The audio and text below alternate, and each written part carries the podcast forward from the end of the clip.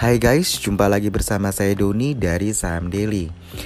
Jadi kalau kita perhatikan, memang secara 10 tahun ke belakang ini IHSG itu selalu merah di bulan November. Nah, bulan November ini seringkali dijadikan sebagai patokan, ya, titik entry bagi investor, ya, untuk mulai masuk ke bursa saham secara lebih besar dananya.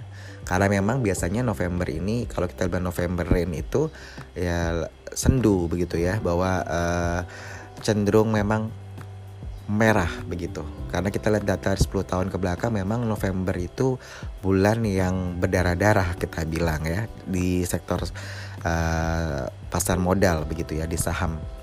Nah, kalau kita melihat bahwa merahnya IHSG itu sebagai opportunity, artinya ya saatnya time to buy, ya saatnya shopping begitu. Sehingga nanti kita akan share beberapa sektor yang memang menarik untuk mungkin begitu ya, untuk bisa kita masukin, dalam arti kita belanja di sektor tersebut begitu.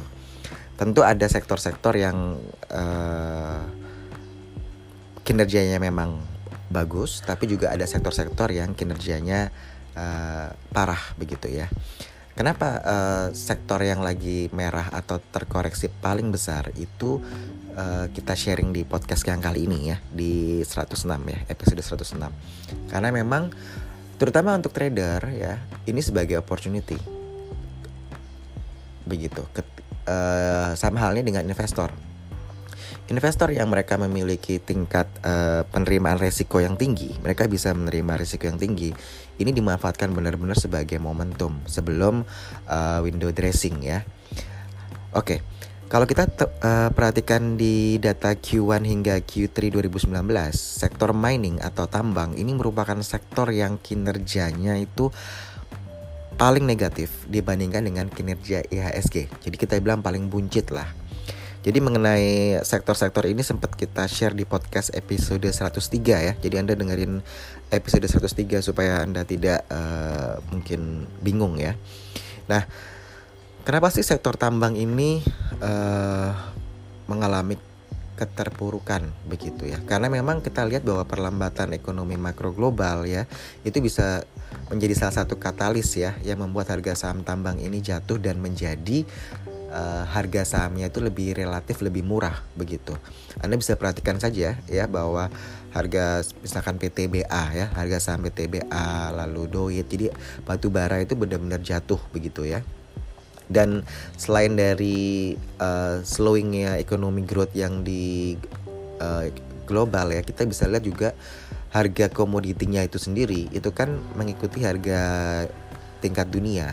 Jadi sehingga cenderung volatile ya untuk sektor mining ini begitu.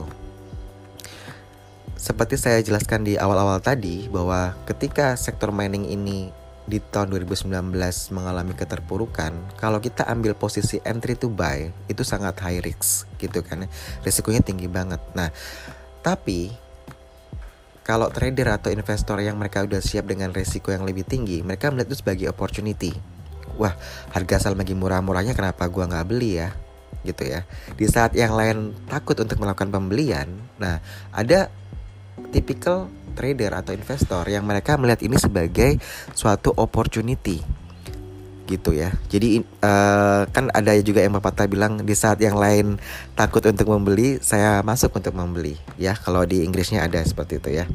Jadi ini bisa dipakai gitu ya, momentum seperti ini yang dimana trader atau investor tipikal ini mereka biasanya sudah melakukan analisa ya terhadap fundamentalnya, terhadap pergerakan harga saham tersebut, sehingga mereka tahu, oh ini kalau rebound ini segini loh dapatnya begitu. Jadi kalau yang terutama yang menggunakan metode menangkap pisau jatuh ya, nah itu pasti mereka sudah yang ambil posisi cicil saat ini ya, untuk di sepanjang bulan November ini. Mereka sudah melakukan shopping di sektor-sektor yang mereka menganggap, wah ini cukup menarik nih. Jadi kalau yang metode menangkap pisau jatuh itu, ketika mining ini sudah sekian dropnya, tentu mereka sudah pasang posisi begitu ya. Ini yang memang kita bilang bahwa opportunity begitu. Nah, salah satu alat ukur yang biasa digunakan oleh trader atau investor ya, kalau untuk yang pemula mungkin bisa menggunakan ini ya, untuk newbie-newbie yaitu PER-nya ya, price earning ratio begitu. Jadi simpelnya begini, saham dikatakan relatif mahal atau overvalued itu ketika PER-nya lebih besar dibandingkan PER industri. Jadi kan kalau misalkan batu bara ini begitu, secara sektoral ini dia PER-nya berapa sih, terus harga saham yang misalkan harga saham DOIT atau PTBA atau ADRO itu PER-nya berapa, Anda compare lah gitu. Jadi kalau dia lebih mahal atau overvalued itu kalau PER-nya lebih besar dari PER industri. Sebaliknya dikatakan relatif lebih murah atau undervalued itu ketika nilai PER-nya lebih rendah dibanding dengan PER industri, seperti itu. Tapi kalau misalkan perusahaan tersebut mengalami kerugian ya PER-nya nggak dapat dihitung ya, jadi Anda abaikan saja, seperti itu. Lalu di sektor pertambangan atau mining ini di Bursa Efek Indonesia itu kan kita bagi menjadi beberapa kategori ya, ada logam dan mineral, ada minyak dan gas, lalu ada batu bara.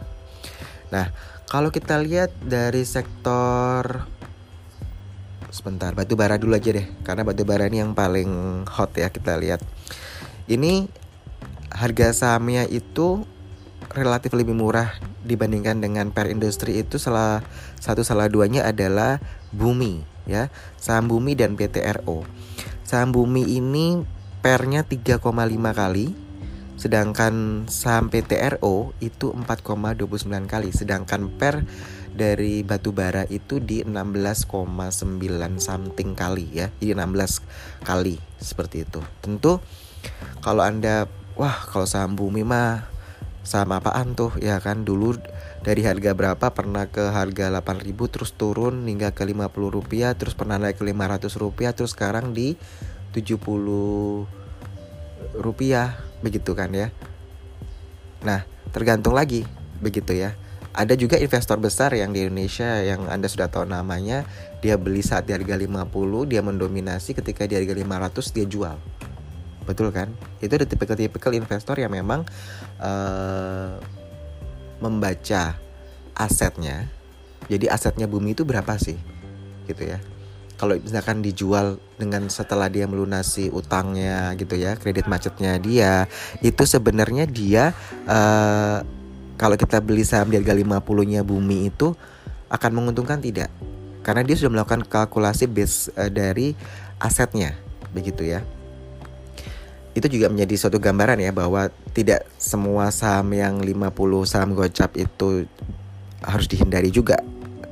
Jadi tergantung dari investor tadi atau trader tadi, begitu ya. Dia melihat, dia menganalisa suatu saham. Jadi kalau tadi Bumi tadi PER-nya cuma 3,5, lalu PTRO di 4,29 kali, sedangkan PER industri di batubara itu 16 kali. Tentu dua saham ini menarik untuk dilihat. Tapi Anda pelajari dulu laporan keuangannya, neracanya seperti apa. Kalau laporan keuangannya dia rugi, Anda lihat lagi asetnya seperti apa, sebanyak apa asetnya, sebanyak apa utangnya dia, seperti itu ya.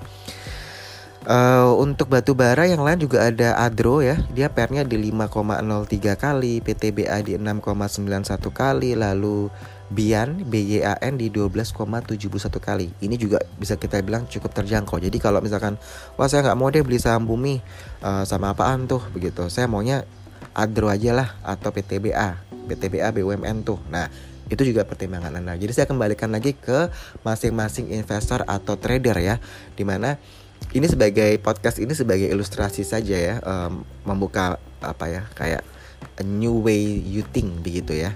The way you think itu Anda juga bisa out of the box, Anda bisa ya, Anda gunakanlah podcast ini sebagai saya bilang gambaran saja atau pertimbangan gitu ya, atau mendapatkan insight begitu. Sedangkan kalau kita lihat untuk batu bara yang harganya relatif mahal, misalkan BOSS ya, BOSS itu PER-nya di 96,50 kali. Tentu ini jauh di atas PER industri batu bara yang 16,91 kali. Lalu ada lagi FIRE ya, FIRE ini PR-nya di 110,83 kali. Tentu ini sudah sangat mahal ya untuk Anda masuk di BOSS maupun di FIRE. Jadi pilihannya tadi ada di Bumi, di PTRO, di ADRO, di PTBA, di BIAN ya. Tentu Anda kalau ADRO, Anda masih ingat ya ketika ADRO turun beberapa bulan ini di harga 800-an, 900, lalu dia naik ke harga 1300. Ini saya bicara tanggal 20 November 2019 ya. Jadi kalau Anda masuk di harga 800-900, saat ini Anda sudah cuan loh di ADRO. Nah, itu adalah ketika yang lain panik jual, ketika harga sahamnya jatuh dan Anda beli di posisi yang di bawah. Itu tapi Anda harus tahu resikonya ya, seperti itu. Salah satu sampel ya untuk saham ADRO. Lalu untuk kategori kedua di sektor mining, tadi saya sebutkan ada batu bara, minyak dan gas, lalu ada mineral lainnya begitu ya. Jadi kita sekarang bahas yang di subsektornya minyak dan gas ya. Untuk minyak dan gas ini kita ada ENRG ya, PT Energi Mega Persada Tbk ya, kode emitennya ENRG. Ini PR-nya di 0,70 kali. Lalu APEX APEX itu di 3,09 kali. Jadi ini tergolong undervalued ya karena PR-nya sangat rendah di bawah 10 kali.